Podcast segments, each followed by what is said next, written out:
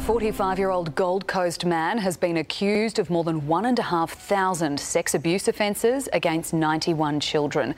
The former childcare worker has been charged with more than 200 counts of sexual assault with a child under the age of 10 over the past 15 years along the country's east coast and overseas.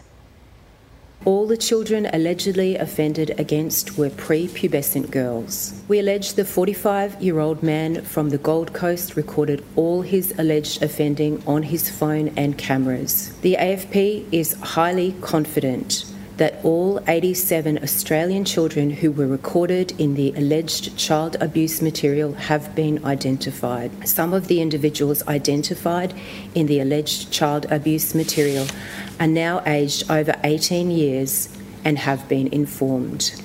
He will face Brisbane Magistrates Court on August 21.